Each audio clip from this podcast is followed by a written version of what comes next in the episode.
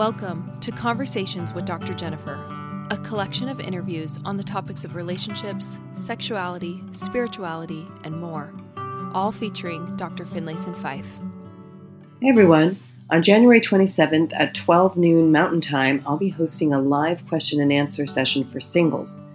During this hour long conversation, I'll be taking questions about dating relationships, fostering healthy sexuality while single, dating after divorce, chastity, and more. To join the conversation, click the link in the show notes to join our Facebook group. Thank you so much for joining us today. It's such an honor today. We have Jennifer Finlayson Fife with us, and our topic today is the art of reclaiming your sexuality and taking ownership for your life. So, let me tell you, I'm going to go ahead and introduce Jennifer, and then she'll introduce you as well, introduce herself as well. Dr. Jennifer Finlayson Fife is a relationship and sexuality educator and coach, as well as a licensed clinical professional counselor in Illinois with a PhD in counseling psychology from Boston College. She wrote her dissertation on LDS women and sexuality and has taught college level courses on human sexuality. She currently teaches online courses and live workshops to individuals and couples seeking to develop their capacity for deeper emotional and sexual intimacy. Additionally, she offers limited private and group coaching services to individuals and couples who have benefited from her podcast and courses and are looking for more direct input on improving their lives and relationships. She is a frequent contributor on the subjects of sexuality, relationships, and spirituality to the LDS themed blogs, magazines, and podcasts including Ask a Mormon Sex Therapist podcast series. She and her husband are the parent of three children. Mm-hmm. Thank you so much for being here. Yeah, my pleasure. Yeah. So tell us a little bit about what you're up to now in your business, but also what what inspired you to move in this direction of talking about sex and sexuality and how we can improve mm. our lives. Well, those are two very different responses, perhaps, but I'll start with the first and then go to the second. So, the first, what am I doing? Well, I've been trying to do more group experiences, I guess, uh, so that more people can kind of learn. So, I do the the podcast, um, you know, conversations with Dr. Jennifer.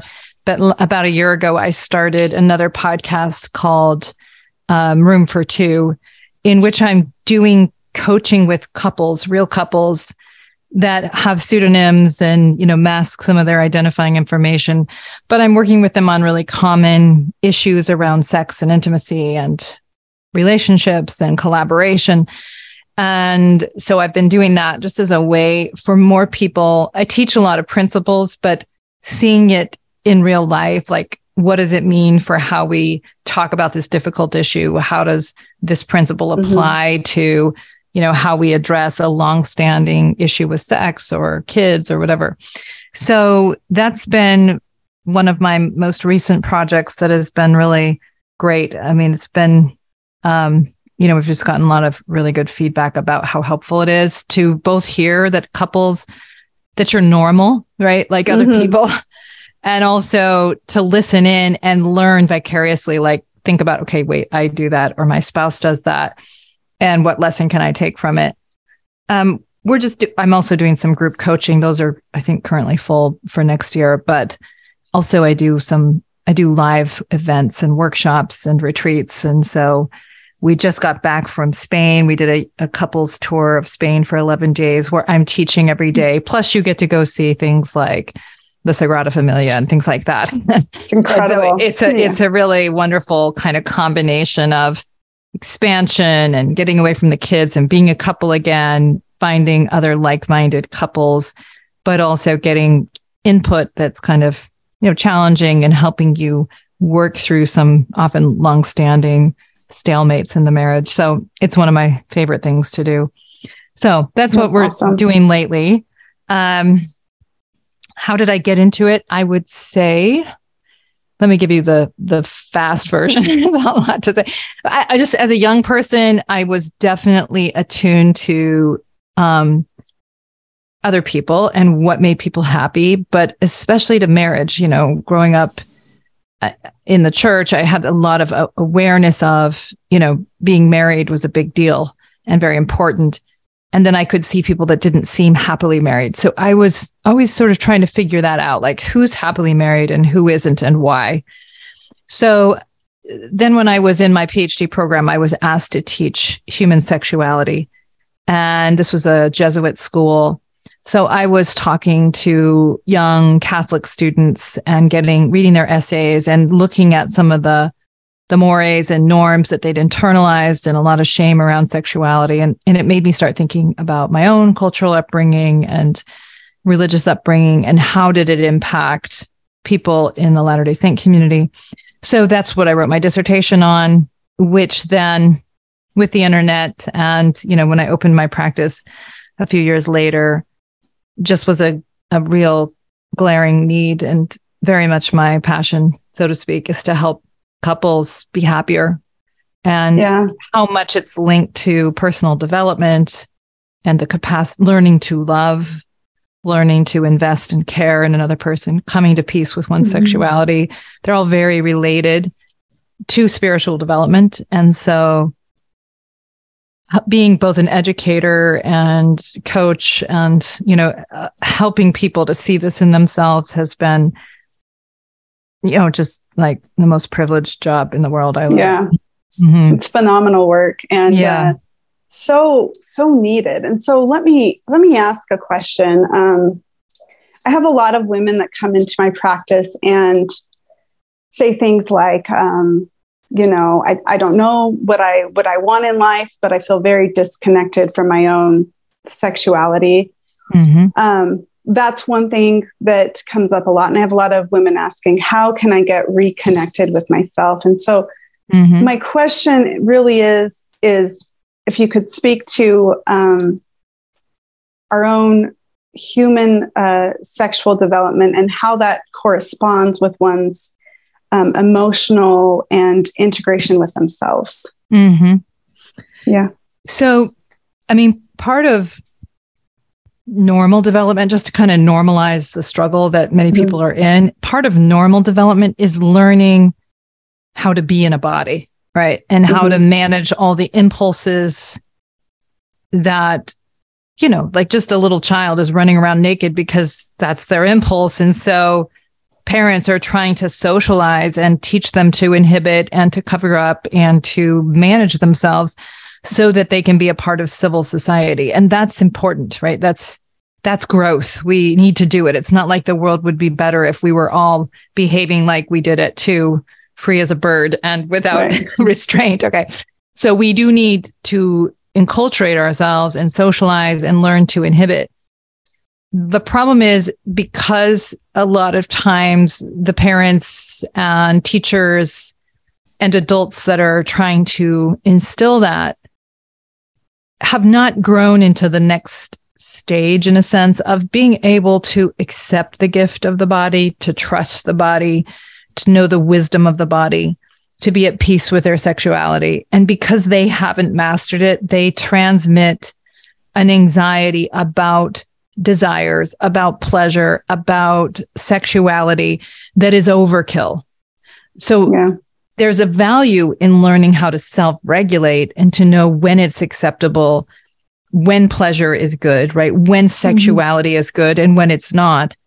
But often in our fear of our children's sexuality, our fear of pleasure, our sort of limited development ourselves, we actually handicap, we, we teach people that the body is a problem, right? Mm-hmm. That pleasure is the problem rather than how you relate to pleasure is what matters. How you relate to the body is what matters because there's deep beauty and joy if you bring your morality to it, not a moralism, not a fear based rigidity, but a, a, a, deep connection to how, uh, you know, if love is a part of your own relationship to your body and to others. And so, what a lot of people are grappling with, even if they grew up in very good families, even accepting families, is that oftentimes people are grappling with this question of who am I? Am mm-hmm. I enough? Are my desires going to expose me as wretched and wrong in some way? I mean, even desires of I, you know, for example, when I was growing up, it was kind of considered faithless for a woman to want to get a degree, much less a PhD. And yet I desired that. I wanted to have the education to be able to help people. And so I had to grapple with the question of like, does this mean I'm faithless? Does this mean that I'm wrong for desiring this? Does this mean I don't actually care about children? Meaning, right. is it antithetical to being a good mother, which I had learned was an important thing to be? So, you know, these are the, that's just one version. There's many versions of, is who I am worthy? Is who mm-hmm. I am acceptable? And we often try to get away from that question or the fear that we won't be accepted by complying with what we believe will get social reinforcement. Right. And so a lot of us then, we basically don't want to attend to our desires, our divergent beliefs, our divergent um, longings because we're afraid that it will cost us our belonging. And so we put it all away and sometimes put it away. People put it away in the name of love, right? Okay. Like I, I'm going to be selfless. I'm just going to do what makes you comfortable spouse. And mm-hmm. I, I'm, you know, sexuality makes you undesirable and makes you the kind of wretched woman. And so I'm going to, I'm going to put that aside and not develop it.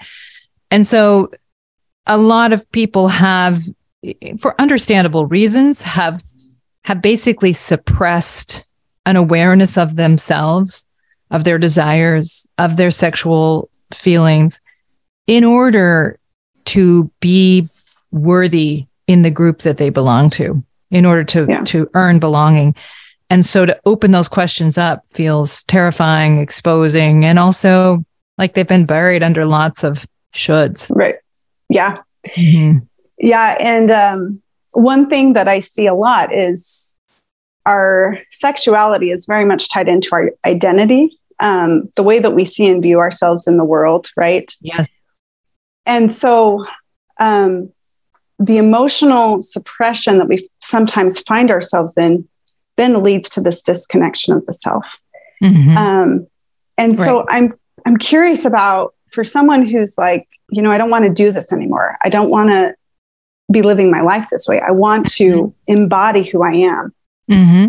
How where would you say someone could start in terms of like starting to learn and understand about their mm-hmm. own sexuality if it's mm-hmm. been a mm-hmm. very sure. suppressed yeah well i think i have two or three thoughts about it one is to kind of in some ways to understand why you've gotten those fearful messages because if you can see some of the motivation you know some some of my clients have had a parent who was sexually abused or was terrified you know so they would come in this very heavy-handed way my point is if you can better understand the minds of the shaming voices it can allow you to not necessarily pay excessive deference right mm. to that so sometimes just understanding what's the context in which my family operated or how i internalize these messages as, as just being able to step apart from just, you know, um, how to say it, just accepting uh, mm-hmm. fully the messages you received.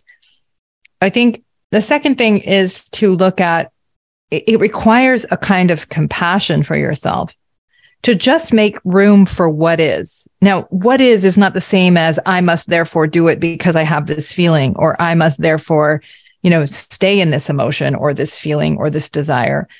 But to start to be honest with yourself about what you feel, what you mm-hmm. think, what you desire is a really important beginning place. Like, um, you know, for example, if I've gone through a period where I feel sad or I feel depressed or I feel um, anxious, but I don't know why, you know, I have clients who will basically say, I shouldn't feel this way. It's wrong that I feel depressed. I have so much good in my life. It's the wrong emotion. And so they kind of shame it or paper over it rather than more productive is the question of what do I understand about why I might be feeling anxious right now? What do I understand about why I might be feeling sad?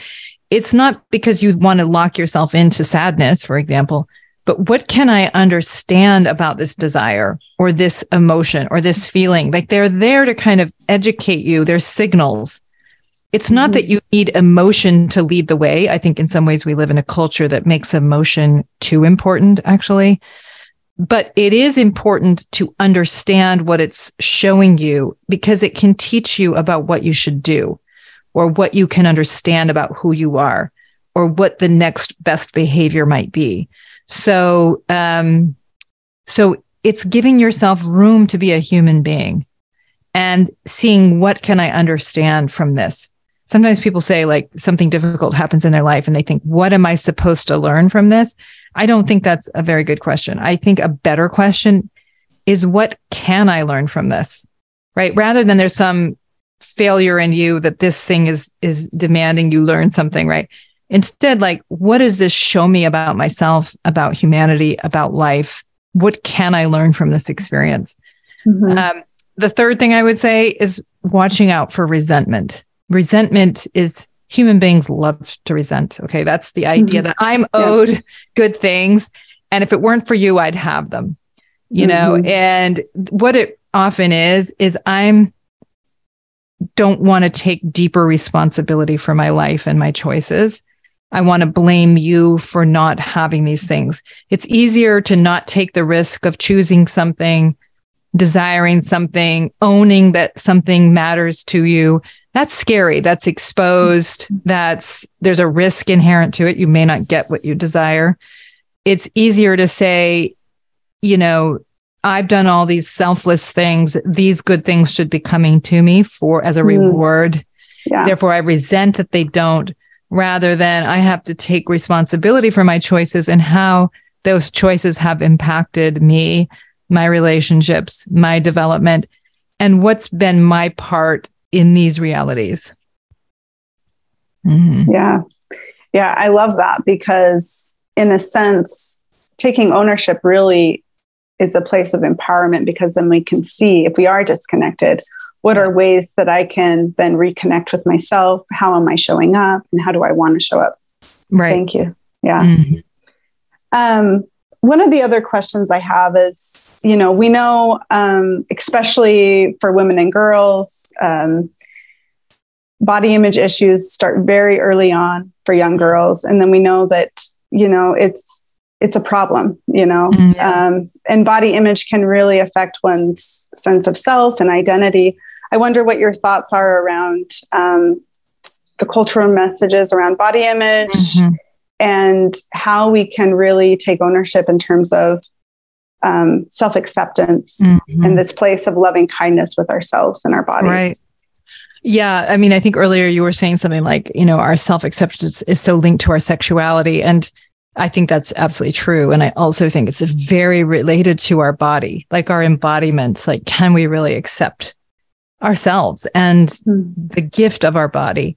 And I think this is difficult just even if all conditions were perfect, there is a developmental element here of coming to peace with who you are limitations and all like that's that's the that's the work of all human beings is how to accept your gifts without feeling better than and how to accept your limitations without feeling less than there's a spiritual process in allowing yourself to be imperfect and still valuable i think this fundamental challenge of all human beings, though, gets much more supercharged. It is especially for women because we put a lot of focus on the ornamental aspects of femininity. There is value in that. I, I don't want to actually dismiss that. I think that that there is you don't have to make yourself an object to enjoy attractiveness and stepping into your attractiveness. It's just that oftentimes these ideas about attractiveness are very rigid, very exacting, and um, teach girls to think that only a certain kind of feminine and only a certain kind of female body is considered attractive, rather than a much healthier and broader view that attractive is the woman who knows her strength, who accepts her mm-hmm. body, who steps into her femininity in the most expansive version of that, like her female self and can embrace the the beauty in it, the inherent good in it. And so I think that when we have a really rigid idea, mm-hmm. then we we tell girls specifically, although boys have their own version of this, about what you have to be to be acceptable. And yeah. I think this is triply challenging because we also live in a food culture that actually exploits, you know, it, it how to say it, we like have supercharged foods with sugar and fat and processed mm-hmm. and unhealthy. Right. While this ridiculously thin ideal, and those two are together, and it yep. basically sets everyone up for failure yeah. and self hatred. And it's really, really cruel. I mean, when you know my husband and I both work online and we we took our kids out of school for a year and traveled around the world. And one of the things that stood out to me the most in living in a lot of different countries is that healthy food was was the option. You had to go out of your way to find processed food. And so it's just like facilitating the health of the community because it was just there for the taking where it's often very hard to choose healthy options in our food environment in the United States. So it's like we we set people up to feel bad about themselves and it's it's really unfair. Mm-hmm. Yeah, absolutely. I really appreciate that you brought that up mm. because these two things really contradict each other. Mm-hmm. On one hand, it's like you need to be uh, skinny as can be, right? right? It's unhealthy norm. And then on the other hand, we constantly are bombarded with messages about food, and food becomes, you know, a way for a lot of people of self-soothing. Um, yes, exactly. Because there's so much around food, particularly. Right. yeah, go ahead. Oh no, I was just gonna say it, it gets it into this forbidden zone. So I should yeah. be uber skinny. Yeah. And then I shouldn't have the Fritos, yet they're there all the mm-hmm. time in the checkout stand everywhere. So then mm-hmm. it gets you preoccupied and feeling like, you know, in this duality that you never can win at. And so it's very hard on the psyches of good people. And so, yeah. Yeah, absolutely. And so one of the things that we do here is I do a lot of body work with people. We do, we have yoga, meditation, mm. do all kinds of stuff here. But mm. one of the challenges is, is almost this shift in perspective of how can I look at myself and my body in a sense of nurturing and caring for yeah. my body instead of this self-hatred that absolutely that is that is everywhere oh, mm-hmm. everywhere we're just culturally i just feel like there's these messages that we're constantly bombarded with and there's absolutely. really no way there's no way to avoid that that is just absolutely everywhere and so subconsciously right. we're receiving these messages yet we're working really hard to shift this perspective. And so I'm curious about your thoughts around, you know, knowing that this is there, you know, mm-hmm. how how we can then come back to a sense of strength and compassion and nurturing my body and mm-hmm. shifting the framework instead of it's about, you know, I gotta mm-hmm. get really skinny and you mm-hmm. know, there's all these diets out there. And how do I navigate this yet trying to find some balance and sense of cohesiveness with myself. Mm-hmm. Well, I'm. I just want to be clear. I am not an expert on this, yeah. and and I I often get asked questions like this, and I feel like okay, there's people that know much more about working mm-hmm. within this duality from their own lived experience and from what they specialize in. But but I do think that um, I agree f- fully with this idea of we're afraid that if we love, if we accept ourselves, then we're just going to live indulgently and recklessly on any front. If I accept my sexuality, well, then I'm just going to be at, locked in the basement. I'll never come out, you know, because mm-hmm. I'll be down looking at porn and masturbating or whatever.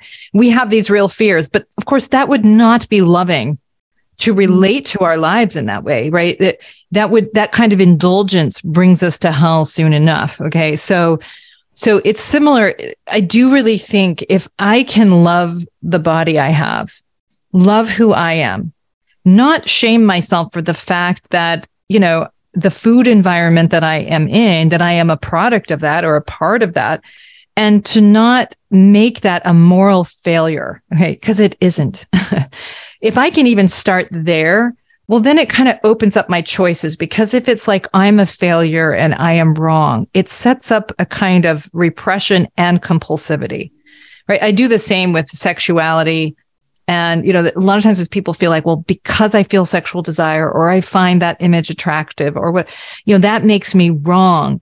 Well, it sets you up for this vacillating between repression and indulgence. And it it interferes rather than no it makes me normal that i find that attractive. It makes me normal that sexuality is appealing. The next question is like what relationship do i want to this pleasure that will make my life solid and full that will accrue to my joy in life will accrue to my strength? Because i think if we think more like that as an act of love towards the body it it releases us from this shame drenched struggle and puts us more into a frame of as the architect of my life right? How do i want to relate to food? How do mm. i want to relate to my body? What do i think is going to bless my life? Am i going to buy into this rigid skinny ideal? Am i going to buy into the food culture that's being offered to me? Because you can make choices in that and self define and you can do it more so when you're not just in a kind of self hating struggle and more able to accept what is and then begin to make choices that you know ble- will bless your life, will make mm-hmm. you stronger and more at peace with yourself. Like for some people, it's a very unusual idea to imagine exercising out of a place of caring for your body, truly loving it, helping it mm-hmm. be stronger right? Saying, I'm going to take care of you this morning by going and doing this. Most of us think, oh, it has to be in this. I hate how I look. I hate this. I'm going to go exercise to get rid of the disgusting part of me. That, that that's a very difficult way to feel. And I think that, you know, def- broadening our view of beauty, like a lot of men actually see women's beauty in my experience, better than women see women's beauty. Like we yeah. often have this very demanding idea. And, mm-hmm. you know, as I, I taught this men's retreat and, you know, they talked about the kind of the magnificence of the wives they're with, the beauty, the like, you know, the, mm-hmm. even if their wives didn't believe them. But the mm-hmm. thing is, mm-hmm. the husbands had a clearer picture of their wives' beauty and I know mm-hmm. this feeling too. I really do. It's easy to self reject. It's easy to look mm-hmm. at the mm-hmm. thing that you don't like and to be focused on that uh, rather than, no, it's amazing to be alive. It's amazing to the, to receive the gift of this body and to see yourself more properly as you actually are. The, the kind of divine beauty that emanates from, from us. Mm-hmm. I love that. Um, especially in terms of expanding that view and recognizing where we're limited, where we're um, cutting ourselves short or not stepping mm-hmm. into our full potential. Yeah, it's so true. Choosing the right. choices, like you said, you know, the choices that are, you know, how am I going to show up and be in my integrity and also love myself, you know? Yes. In order to give love, we need to also be able to receive it. And so, yeah, I That's really right. appreciate that. Yeah, I remember a title of a book like in the 90s, which is Fat is a Feminist Issue. And what they were saying is that this cultural preoccupation, like, actually becomes a way for women to throw their strength away on this kind of hyper fixation on their appearance, right? Rather than how do I embrace my strength, my beauty, actually mm-hmm. see myself as I am and be a force for good in my life and in the lives of those I care about and not get preoccupied with, you know, how much fat's on my thighs. It's what a waste mm-hmm. of our energy. Mm-hmm. Absolutely. One thing you mentioned earlier that I really um, uh, related to was, um, you know, the idea of going to school and getting an education and, you know, how that desire is very, very healthy, yet Mm. A lot of times there's cultural issues with that, mm-hmm. sometimes, not always. Um, but mm-hmm. also, even this space of, yeah, like I can, I want to be able to uh, know about my desires and make choices that support mm. my family, but also support me um, in yes. moving forward and developing. Yes. So one of my questions is, um, you know, how to be, how can we be more connected with those desires, and then also be more aware of things like perfectionism and uh, Mhm. self denial, things like that that may get in the way of us moving forward. hmm Well, I do think there is some biological aspect of kind of this kind of self sacrifice in the beginning of a life, Mhm. especially for women. I think it's connected to raising children. There is, it is more typical for women to be referencing what is wanted from them. And I think there's a survival aspect to that for children that you can track the need of the baby and the child that's pre-verbal because you're so good at mapping what others' wants are.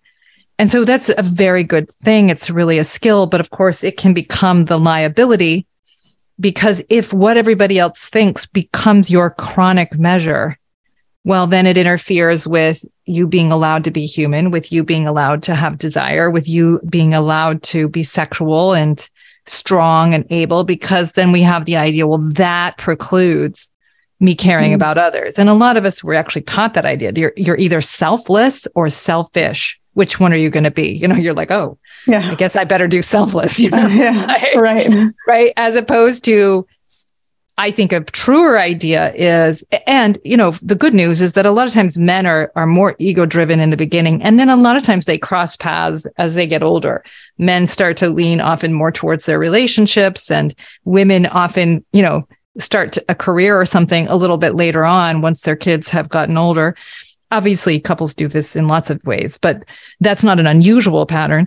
So, uh, but what I think is if we get stuck in, I can't be okay unless you're okay with me, well, then we will either do just keep doing selfless, resentfully, which isn't actually selfless because you're still trying to earn a self in everybody else's eyes, but you resent that you have to give up who you are Mhm. To get it, or at least you perceive you have to.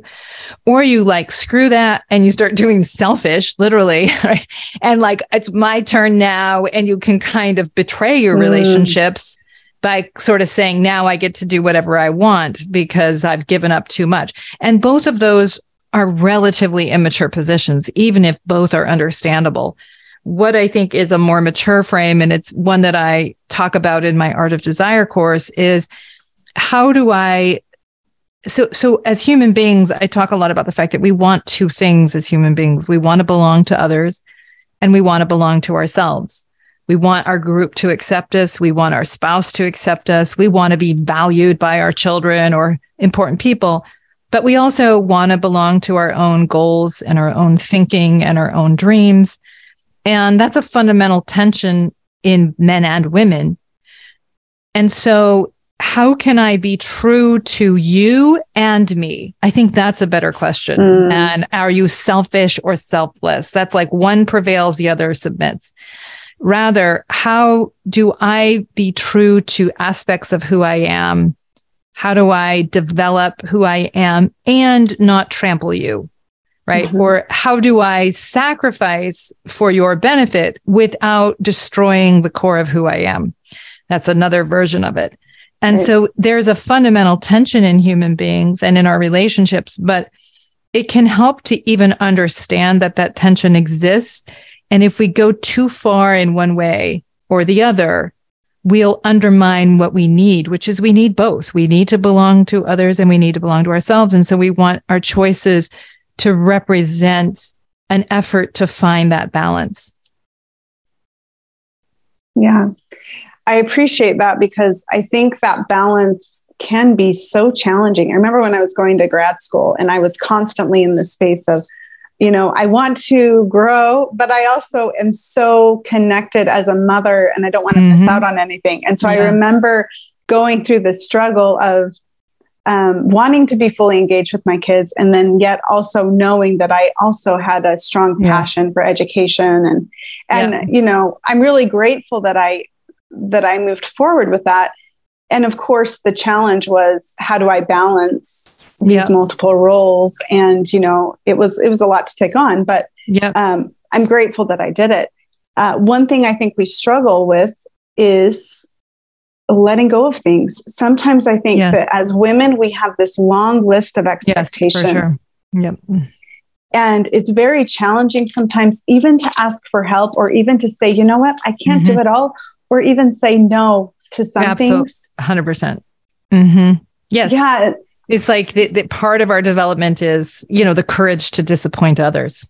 yeah, right. Yes. You know, and to not be like a lot of women, you know, that I work with have this demand. I want to be needless and wantless.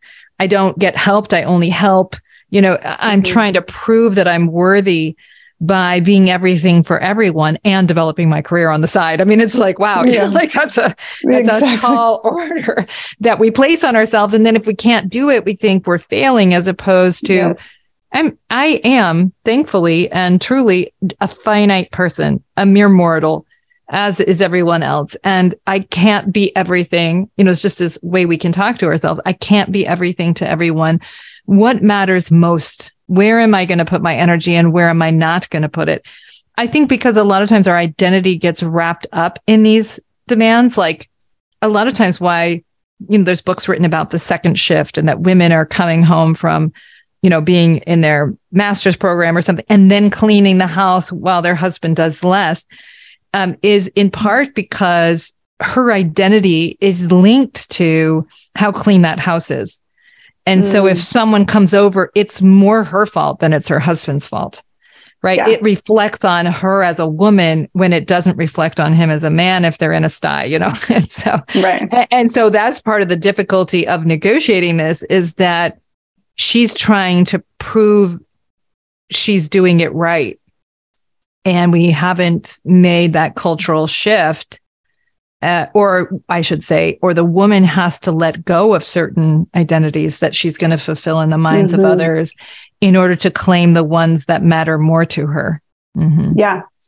Yeah. And I think a piece of this is that acknowledgement of how perfectionism shows up in our lives, mm-hmm. but also um, like, like you mentioned, things we're going to let go of. And then the other piece is like, well, how do I accept my failures? Failures are not bad. They're just part of my development. Yeah. But there's this shame story that we often yeah. that seems to be fed into the perfectionism. Right. And, and I wouldn't even I would even yeah. be careful with the word failures. Yeah. I mean, I know you're saying what we say to ourselves often, but how do I how do I accept my limitations without mm. making it somehow a problem? Right. Rather than to be human is to be limited. Now, that's yeah. not a vote against development by any stretch. It's just to accept what is and then what do I want to do in the face of that limitation? A lot of us start our day with this idea of like, I have 700 things to do. And if I don't get them all done, I'm a failure. Kind of like we're already in a, in the red when we wake yeah. up in the morning.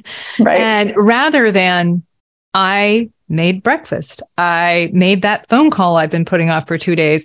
I, you know, like if we would even do a done list, it's like a way of challenging this idea that if we don't do everything, you know, we haven't gotten out from underground. We haven't gotten out of the red, which is just such a harsh way to be human. It's mm-hmm. instead of like, I have a day and a body and I get to mm-hmm. choose what I'm going to do with it.